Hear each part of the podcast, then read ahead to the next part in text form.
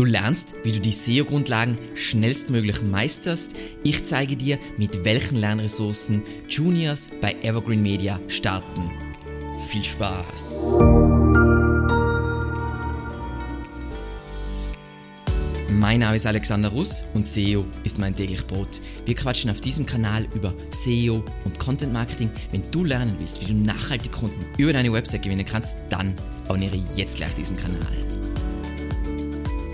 In der letzten Folge haben wir die ersten Grundsätze von SEO gelernt. In dieser Folge sehen wir uns Lernressourcen für Einsteiger an, um sauberes Grundlagenwissen aufzubauen. Bevor wir jetzt reinstarten, was fehlt einem, einem eigentlich am Anfang? Zuerst einmal das Konzept. Was ist SEO? Wie funktioniert Google? Ganz wichtig ist es einfach Wissen über dieses Konzept aufzubauen. Wenn du es verstanden hast, dann weißt du, es geht letzten Endes nur darum, zu vorhandener Nachfrage entsprechende Angebote bereitzustellen. Das heißt, Google und im SEO-Bereich kann immer nur Nachfrage abgeholt werden, aber keine Nachfrage generiert werden. Dann, da es sich ja um ein Ranking handelt, funktioniert Mittelmäßigkeit nicht. Du musst immer was Exzellentes liefern, weil du willst ja mindestens auf die erste Seite, um Traffic zu generieren und idealerweise in die Top 3. Und zum Thema, ja, wir, wir beschäftigen uns jetzt mal mit SEO, damit wir mal halt dieses Thema SEO erledigen. SEO kann keine einmalige Sache sein. Niemals, niemals, niemals. SEO ist der Markt, ist die Wirtschaft. Es ist was in Bewegung. Es gibt auch kein einmaliges Unternehmen. Also was es nur kurz gibt und dann gibt es es nimmer. Also das gibt schon, aber das ist dann gescheitert. So, und das Zweite, was dir fehlt, ist die Karte. Nämlich welche Bereiche umfasst SEO und was muss ich alles lernen, um erfolgreich SEO zu machen. Bevor wir jetzt in die konkreten Lernressourcen reinstarten, ganz kurz noch ein Wort der Warnung welche Informationsquellen sind mit Vorsicht zu genießen. Und ich meine nicht, du darfst diese Informationsquellen nicht nutzen, aber du musst darüber nachdenken, was die Interessen dahinter sind. Und in der letzten Folge haben wir die ersten Grundsätze gelernt und es ist ganz wichtig, dass du jeden Content, jede Information, die du liest, immer durch diese Grundsätze filterst. Kann das stimmen? Ist das Esoterik? Ist das Bullshit? So. Generell weißt du nämlich am Anfang zu wenig, um zu sagen, okay, dieser Tipp ist relevant für diese Art von Website, für diese Größe von Website und so weiter und so weiter. Das machen sich andere zunutze, um dir Schrott zu verkaufen. Lass uns mit den Toolanbietern starten. Zum einen ist mal so, Toolanbieter machen keine SEO, höchstens für ihr eigenes Projekt, aber sonst machen sie nicht SEO, wo sie wirklich Results liefern müssen. Ganz wichtig. Das heißt, die kommen nicht aus der Praxis. Dann werden sie immer Themen verherrlichen, die ihr Tool gern äh, gut darstellen lassen, äh, stehen lassen. Also zum Beispiel sowas wie Technik, sie lieben Technik. Oder sie werden dir einen generischen Sichtbarkeitsindex verkaufen, der für deine Größe von Unternehmen überhaupt nicht relevant ist. Und es ist ganz wichtig, das immer im Blick zu haben. SEO ist was ganzheitliches, ein gröberes Problem kann das Ganze zum Einsturz bringen und noch nie hat auf diesem Planeten eine Webseite gerankt, weil nur die Technik gut war. Noch niemals, noch niemals, noch niemals. Auch wenn deutsche SEOs Technik lieben.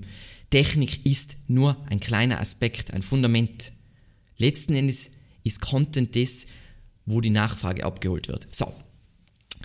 Dann Kursanbieter. Tonnenweise gibt es von denen. Wieder, die machen keine SEO im Alltag, die wollen Kurse verkaufen und produzieren daher sehr gerne einfach, um sich zu bewerben, oberflächlichen Content, weil sie haben ja eigentlich keine Ahnung von SEO, die wollen nur deine Brieftasche. Das heißt, Content von Kursanbietern, die ihr Geld mit Kursen verdienen, nein, nein, nein, nein, nein, nein, nein, nein, nein, nein, nein, lass das sein. Und zu guter Letzt Full-Service-Agenturen, machen zwar SEO, aber höchstens als Kosmetik für ihre Kunden, nicht für Results. Ganz wichtig. Das heißt, ihr könnt diesen Content konsumieren, aber vergesst nicht, was die Interessen sind und auf welchem Level die sind. So, jetzt geht's endlich los ähm, und wir starten mit dem, dem, dem Content zum Lesen. Ähm, zuerst einmal kostenlose Online-Ressourcen für Anfänger. Ähm, was ich immer lieb, wenn man jetzt wirklich ein, ein Einsteiger ist, ist der Beginner's Guide to SEO von Moss, wo alles einfach sehr einfach mit Grafiken ähm, erklärt wird und man einfach das Konzept SEO verstehen lernt. Das heißt wirklich für Grundverständnis. Dann, um darauf aufzubauen oder als Alternative, wenn der Content auf Deutsch sein soll, unser Bereich SEO-Grundlagen in unserem Ratgeber, wo wir von was ist SEO über SEO-Strategie zu den SEO-Grundlagen alles im Detail erklären. Dann eine der coolsten Ressourcen, äh, die man einfach immer wieder zeigen muss, ist learningseo.io und das ist genau diese Karte, von der, der ich gesprochen habe. Ähm, du siehst wirklich das Konzept SEO, was das alles umfasst und was es für Bereiche gibt und worin du dich alles weiterbilden kannst. Und zu jedem dieser Punkte gibt es dann tonnenweise Ressourcen und Tool-Empfehlungen. Ist das alles legendary?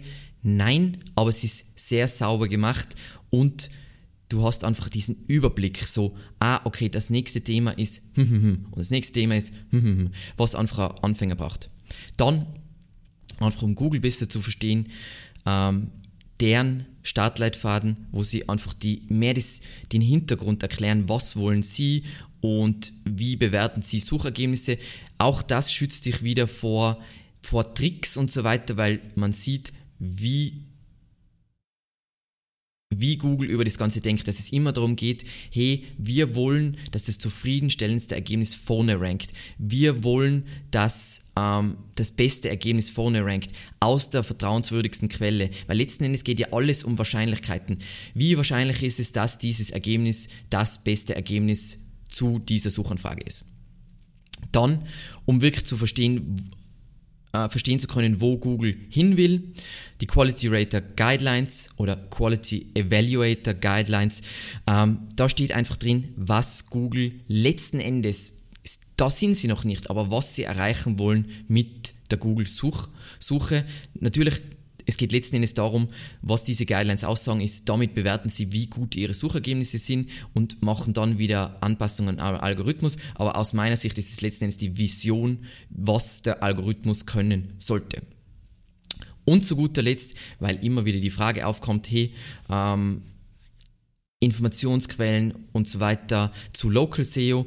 Ähm, was ich da ganz gern mag, ist von, das ist glaube ich ein Tool-Anbieter, äh, glaube ich, es ist ein Tool-Anbieter ähm, und die haben einen riesigen Learning Hub rund um Local SEO und weil ich es jetzt vergessen habe, bei den Search Quality Rater Guidelines, das sind extrem viele Seiten.